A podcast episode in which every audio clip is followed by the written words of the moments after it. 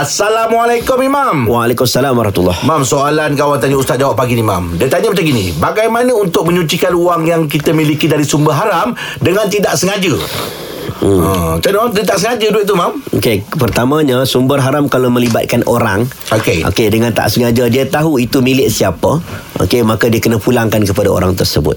Okey. Okey, kalau dia tahu milik siapa, dia pulangkan kepada orang tersebut. Ini dosa manusia dengan manusia. Tapi kalau dia tak tahu dosanya melibatkan sumber haram, ah, judi ke, ah, kan? Dia menang apa-apalah benda lah kan. Mm-mm. Ha, benda tu macam mana? Dia dah insaf, ah, duit riba ke macam mana nak buat? Maka ulama memberitahu bahawa dibenarkan untuk dia memberikan kepada baitul baitul mal. Okey. Ah, dia tak boleh lah nak ambil duit tu pergi bakar. Oh okey ya. Baik dia bagi kepada tempat yang dibenarkan. Antaranya Baitul Mal, Dr. Yusuf Qardawi kata boleh kepada NGO-NGO bantuan kemanusiaan. Ada orang kena gempa bumi ke, ada orang kena bagilah daripada nak bakar duit. Hmm. Ha, itu diharuskan. Itu bukan dengan niat sedekah. Sebab itu bukan duit dia. Itu dia haram.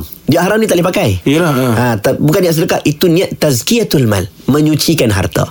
Ha, dia kena faham. Lagi semua orang pakai curi dulu. Lepas tu sedekah. Tak jadi pula. Ha, dia dah berdosa. Dia kena taubat. Lalu cuma dia dah lama tinggalkan perbuatan tu dia nak ha- cucikan duit dia hmm. dia cucikan dengan keadaan memberikan hmm. kepada baitul mal. Ha, jangan salah faham ada orang ingat dia cuci duit dia buat benda haram dia cuci lah betul kemudian tak tak tak begitu. Maksudnya ni dah dah terlepas dah terbuat maka dia benarkan untuk dia beri kepada tempat-tempat yang sepatutnya. Wallahu alam.